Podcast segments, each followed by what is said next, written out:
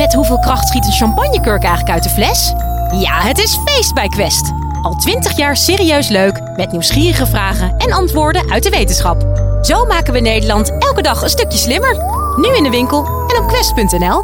Als je kijkt naar de wereld, 70% is water. En wat zou er nou gebeuren als we naar dat water gaan kijken als mogelijkheden om daar dingen te gaan bouwen? Een stad op het water. Een revolutionaire oplossing voor de woningnood. Rijtjeshuizen, kantoorgebouwen of een compleet park. Alles, alles wat op land kan, zou ook drijvend kunnen. Je hoorde hier al Perniele van der Plank, hoogleraar vastgoedrecht van de Open Universiteit. Zij heeft het over drijvende steden. Grote platformen op het water die aan elkaar gekoppeld kunnen worden, zodat de stad steeds groter wordt. Waar je sociale woningbouw hebt, waar je misschien kantoorruimte hebt, waar je openbare ruimte hebt. Dus het idee is om eigenlijk wat we op land hebben in het klein na te bootsen, alleen dan drijvend. In het ene gebied misschien ruimte voor landbouw, in een ander stuk staan dan zonnepanelen en in het midden komt een woonwijk met hoogbouw, rijtjeshuizen, een speeltuin voor de kinderen, wat winkels en scholen. Ja, dat biedt ineens zoveel mogelijkheden. Wonen we in de toekomst massaal op het water? We zoeken Perniele op bij Schoonschip, een gebied met woonarken in Amsterdam-Noord. Dit zijn niet de woonboten zoals wij die kennen, maar huizen met verschillende verdiepingen, met mooie stijgers tussendoor en overal plantjes. Ja, heerlijk. Is dit dan hoe die drijvende stad eruit komt te zien, maar dan in het heel groot? Bij drijvende steden denken mensen heel vaak aan zo'n utopie van een soort drijvende staat ergens midden op zee. Maar dat is eigenlijk niet waar wij ons op richten. Die drijvende platformen moeten komen te liggen aan bestaande steden in de binnenwateren. Bijvoorbeeld in oude havengebieden die nu vaak leeg zijn. Vervolgens kunnen de platformen met bruggen verbonden worden met de bestaande stad. Wel zo handig. Dat alles bereikbaar is, dat er winkelgebied is. En uh, ook al zal je dat ook weer op die drijvende platformen uiteindelijk natuurlijk willen maken. Zo'n platform kan in principe overal komen te liggen, op zee of ergens in een groot meer. Maar ja, feit is dat de meeste mensen gewoon in de stad willen wonen. Alleen die stad is overvol. Als je binnen uh, dat stedelijk gebied plekken vindt waar je nog kan uitbreiden, ja, dan creëert dat eigenlijk heel centraal nieuwe, nieuwe ruimte. Niet zo'n gek idee dan om die stad wat groter te maken op het water. Klinkt echt als de ideale toekomst. Maar heel eerlijk, ook een beetje onrealistisch. Hoe moet zo'n enorme stad, zelfs al bestaat die uit verschillende platformen, ooit blijven drijven? Ik denk iedereen kan wel naar een cruiseschip kijken en denken hoe is het mogelijk dat het ding blijft drijven. Maar het drijft.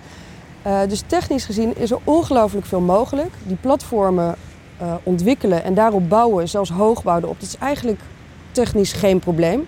Ik denk technisch zitten de uitdagingen wellicht meer in hoe zorg je ervoor dat het platform niet gaat schuiven. Maar dat het mogelijk is om op zo'n schaal te bouwen, dat staat vast. Oké, technisch geen probleem. Maar wij vragen ons af, wat doet het met het water waar het komt te liggen? Ik denk een heel belangrijk voordeel van drijvend bouwen is juist dat het veel minder impact heeft op het bestaande ecosysteem. Want uiteindelijk komt het erboven te liggen. Belangrijk dat er genoeg zon ligt langs die platformen, het water nog uh, weet te bereiken. Maar onder die platformen, daar, daar wordt natuurlijk eigenlijk ook alles met rust gelaten. Dus je kan je voorstellen dat zich daar ook juist weer hele nieuwe ecosystemen ontwikkelen.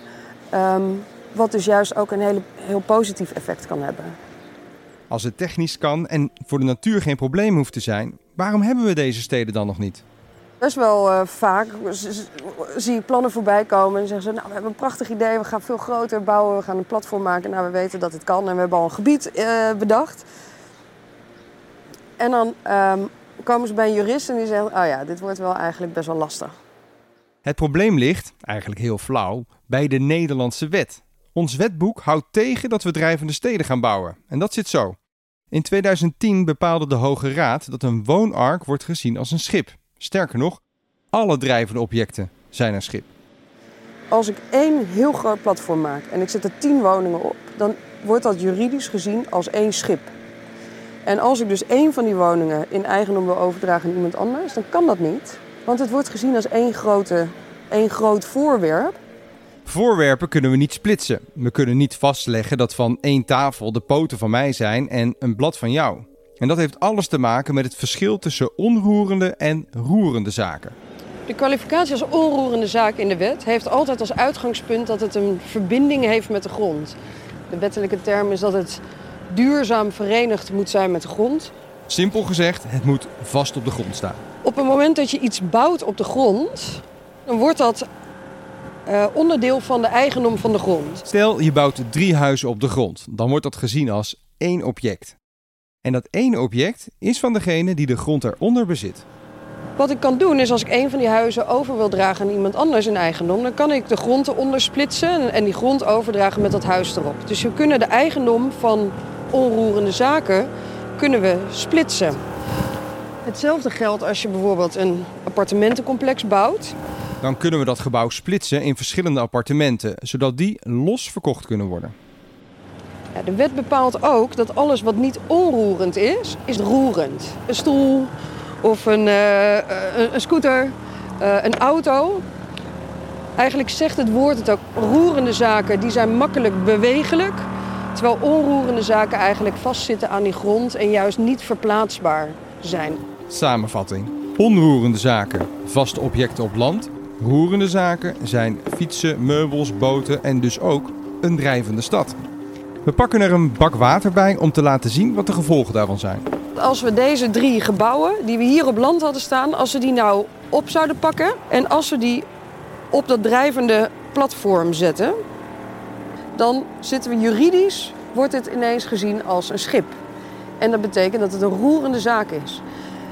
Dus die mogelijkheden hier om die eigendom te splitsen die we hebben op het moment dat het op de grond staat, die veranderen totaal zodra het drijft. Hetzelfde geldt voor dat appartementencomplex. Huizen en appartementen zijn dan ineens niet meer te splitsen. Lastig, want je wil niet in je eentje alle huizen bezitten. Sterker nog, je kunt niet eens voor één appartement of één huis een hypotheek krijgen. Dat moet voor het hele object in één keer. En laten we eerlijk zijn: gewone mensen, maar ook projectontwikkelaars zijn niet rijk genoeg om zo'n hele stad te betalen. Nou, en als er geen geld is om het project te realiseren, dan gaat het nooit gebeuren. Dus dat zorgt er eigenlijk voor dat al die initiatieven die genomen worden en al die ideeën die bedacht worden en, en eigenlijk al die mogelijkheden die we hebben, dat die geremd worden omdat het juridisch onmogelijk is op dit moment om het vorm te geven. Pernille schreef samen met een groep wetenschappers twee voorstellen voor een oplossing voor dit probleem. Eigenlijk ligt alles al klaar. Hoe lang gaat het dan nog duren voordat we op het water kunnen wonen? Ik hoop dat tussen vijf en tien jaar de eerste pilotprojecten um, geplaatst zouden kunnen worden en dat we vanuit daaruit dan verder kunnen werken. En uh, Pernille, gaat zij dan zelf ook in zo'n drijvende stad wonen? Zie ik mezelf te wonen? Jazeker.